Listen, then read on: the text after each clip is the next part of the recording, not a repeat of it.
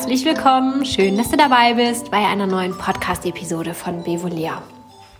Heute wieder mit einem Minimalismus-Thema. Und zwar möchte ich heute mit euch ein Gedankenspiel durchgehen oder ich möchte euch anregen, ein Gedankenspiel zu wagen. Ähm, im Prinzip ist dieses Gedankenspiel schon immer mal irgendwo in einem Minimalismus-Thema schon mal mit aufgetaucht, so als Satz nebenbei. Aber heute möchte ich mit euch tatsächlich ein Gedankenspiel daraus machen, denn das habe ich in den letzten Wochen auch immer mal ähm, für mich gemacht. Hm, ist einfach festgestellt, ich habe mir das jetzt nicht vorgenommen und gesagt, ach, ich mache dann mal das Gedankenspiel, sondern es ergab sich einfach in manchen Momenten, dass es aufgeploppt ist und ich diesen Gedanken so hatte und dachte, ach, guck mal, so und so ist das doch irgendwie. Und ich finde, wenn man sowas in solchen Momenten durchdenkt und sich einen Moment Zeit nimmt dafür, dann bekommt das nochmal eine ganz andere Qualität, als wenn wir das bei unseren Ausmistaktionen oder Minimalismusplänen so am Rande mal kurz mit ähm, mitdenken oder mal kurz am Rande mit im Kopf haben. Deswegen, falls dieser Gedankengang neu für dich ist, herzlich willkommen, viel, viel Freude damit. Aber falls du jetzt denkst, hm, das kenne ich schon, das habe ich schon mal gehört, ja, aber ich mag dir empfehlen, dich trotzdem einmal kurz darauf einzulassen. Es wird nicht lange dauern, aber es könnte unter Umständen einiges für dich verändern und vereinfachen. Und zwar ist es das Gedankenspiel, geh mal durch deinen Tag schau mal, ich weiß nicht, ob das jetzt, ob du diesen Podcast gleich morgens hörst oder zu welcher Tageszeit du ihn hörst und an welchem Tag du ihn hörst, aber geh mal durch deinen bisherigen Tag, wie lang auch immer er schon sein mag. Und schau mal, welche Dinge du heute benutzt hast. Und dann denke mal darüber nach, wie oft du diese Dinge in den letzten Tagen, sagen wir in der letzten Woche, benutzt hast. Vielleicht stellst du fest, dass es gar nicht so viele Dinge sind, die du heute schon benutzt hast. Und im Umkehrschluss auch, dass du diese Dinge aber wiederum ganz schön häufig in der letzten Woche benutzt hast. Und jetzt spinn das Rad mal weiter und denke mal darüber nach, was du so an einem normalen Tag benutzt. Also, wenn du den heutigen Tag in Gedanken zu Ende führst. Und dann das Gleiche. Wie oft hast du diese Dinge in den letzten Tagen benutzt? Ganz oft stellen wir dabei fest, dass es gar nicht so viele Variationen gibt, sondern dass wir immer wieder die gleichen Dinge benutzen und immer wieder die gleichen Handlungen ausführen. Einige haben mehrere Bürsten oder Kämme, benutzen aber jeden Tag immer den gleichen. Einige haben viele Tassen und Becher, benutzen aber doch eigentlich am liebsten immer nur den einen und benutzen den vielleicht auch fast jeden Tag. Einige von uns ähm, haben ganz viele Dinge an Kosmetik im Badezimmer, benutzen aber jeden Tag die gleiche Creme und das gleiche Shampoo. Geh wirklich mal detailliert durch, wie viele Dinge in deinem Zuhause du wirklich immer wieder nutzt und warum du sie immer wieder nutzt. Weil sie am praktischsten sind oder am schönsten sind, sich am besten anfühlen, du dich am wohlsten damit fühlst. Die Gründe sind vielfältig. Warum ist das so? Und wenn du das wirklich durchdenkst, und ich mag dir Mut machen, das wirklich zu machen, also drück ruhig mal auf Pause und nimm dir einen kurzen Moment, das muss nicht gleich eine Viertelstunde sein, wenige Minuten reichen schon.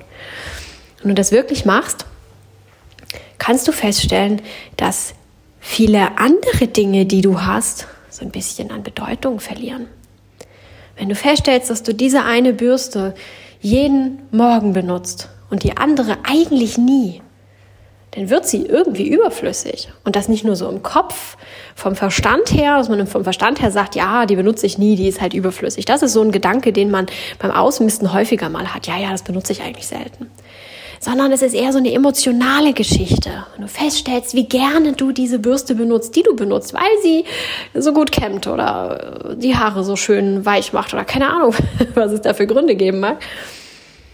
Dann kannst du auch ganz schnell feststellen, wie wenig Wert für dich diese andere Bürste hat, wie wenig emotional aufgeladen ist und wie, ja, wie wenig sie dir bedeutet, wie wenig Bedeutung dieses Ding für dich hat. Es sind ja nicht nur Bürsten. wage dieses Gedankenexperiment und dann geh noch mal durch dein Zuhause durch. Wenn du gerade nicht zu Hause bist, mach es in Gedanken. Geh in Gedanken mal durch all deine Räume durch und mach dir bewusst, welche Sachen du nicht benutzt hast in der letzten Woche. Vielleicht in den letzten zwei Wochen, vielleicht auch im letzten Monat. Stell dir vor, du hättest eine ähm, magische Substanz an deinen Händen. Und du kannst es nicht sehen. Deine Hände sehen aus wie immer, ist nichts dran. Und dann gehst du durch deinen Tag und alles, was du anfasst, hinterlässt ähm, oder alles, was du anfasst, hat hinterher eine Spur, einen Handabdruck von dir. Such dir eine hübsche Farbe aus, vielleicht Regenbogenfarben, vielleicht glitzernd. Alles, was du anfasst, ist markiert. Und am Ende des Tages gehst du durch dein Zuhause durch und schaust, wie wenig Dinge du markiert hast. Diese magische Substanz, die kann auch länger wirksam sein. Also die kann über Nacht wieder verschwinden und am nächsten Tag ist alles wieder frisch. Die kann aber auch eine ganze Woche halten. Und du kannst nach einer Woche durchgehen und anschauen, was du in dieser Woche berührt hast, benutzt hast und was nicht. Und wenn du es möchtest, kann diese Substanz auch einen Monat oder ein Jahr lang wirksam bleiben. Und schau dir an, welche Dinge du tatsächlich nicht benutzt. Dabei geht es ja nicht nur um diesen faktischen Nutzen, ähm, nutze ich dieses Ding, äh, sondern dahinter steht ja auch ganz oft eine emotionale Sache, denn wir benutzen ja oft die Dinge, die wir am liebsten haben, die wir am schönsten finden, die am praktischsten sind, die sich halt einfach am besten für uns anfühlen. Das heißt, die Bindung zu den Dingen, die wir am häufigsten nutzen, ist ja auch schon ganz schön groß. Wir lernen also nicht nur faktisch darüber, hm, was für uns praktisch gesehen keinen großen Wert hat oder auch gar keinen Wert hat, sondern wir lernen auch etwas über unsere Vorlieben, wenn du eine Bürste und fünf Kämme hast und bürstest jeden Tag dein Haar, dann sind wahrscheinlich diese fünf Kämme gar nicht so wichtig für dich, weil du wahrscheinlich gar nicht gerne Kämme benutzt. Könnte man es dann nicht auf einen reduzieren oder einfach auch keinen Kamm mehr haben? Du lernst ganz viel über deine Bedürfnisse, über deine Vorlieben kennen und ähm, kannst Dankbarkeit dafür entwickeln, dass du all die Dinge hast, die du tatsächlich brauchst in deinem Alltag. Und du kannst Überfluss empfinden, wenn du am Ende des Tages oder am Ende der Woche, des Monats oder des Jahres durch deine Wohnung gehst und dir anschaust, an wie wenig Dingen diese magische Substanz tatsächlich haftet und wie viele Dinge drumherum stehen. Wenn du dir in der Küche anschaust, dass du immer die gleiche Pfanne, immer den gleichen Topf und immer die gleiche Tasse benutzt und hast aber zehn Töpfe im Schrank und fünf Pfannen und du siehst es, du siehst diese eine markierte Pfanne und die vielen anderen Pfannen drumrum, dann kann dir dein Überfluss auf einer emotionalen Ebene deutlich werden. Nicht im Kopf, das Wissen, naja, ich benutze sowieso immer nur eine Pfanne, das ist einfach nur im Kopf stecken geblieben, sondern auf der Gefühlsebene. Du siehst diesen Überfluss. Natürlich, imaginär musst du es dir vorstellen. Ich kann dir leider diese Zaubersubstanz nicht rüberreichen, aber wenn du dir das vorstellst und dir das bildlich machst, vorstellst, diese eine Pfanne ist markiert und die ganzen anderen, die drumherum stehen, sind es nicht, dann empfindest du auch diesen Überfluss. Und was hat das dann zur Folge? Erstens, dass wir viel leichter loslassen können. Denn wenn wir dem minimalistischen Pfad folgen wollen, ist es so mega wichtig, dass wir nicht nur im Kopf stecken bleiben. Also nicht nur ähm, mit dem Verstand argumentieren, ja, wir brauchen nicht so viele Pfannen oder wir benutzen sowieso immer nur die eine. Das wäre das, das wäre der Verstand. Und dann gehen wir an den Schrank voll motiviert und sagen, ja, ja, wir brauchen ja eigentlich gar nicht so viele. Dann nehmen wir sie in die Hand und stellen fest, ja, aber. Und die war eigentlich auch immer ganz praktisch und die hat eigentlich auch eine ganz gute Größe. Und dann fallen uns ganz viele Argumente dagegen ein, die dagegen sprechen, die anderen Pfannen loszuwerden. Wenn wir uns aber auf die Emotionen einlassen und den Überfluss fühlen und emotional wahrnehmen, dann fällt es uns sehr viel leichter, die Dinge auch gehen zu lassen.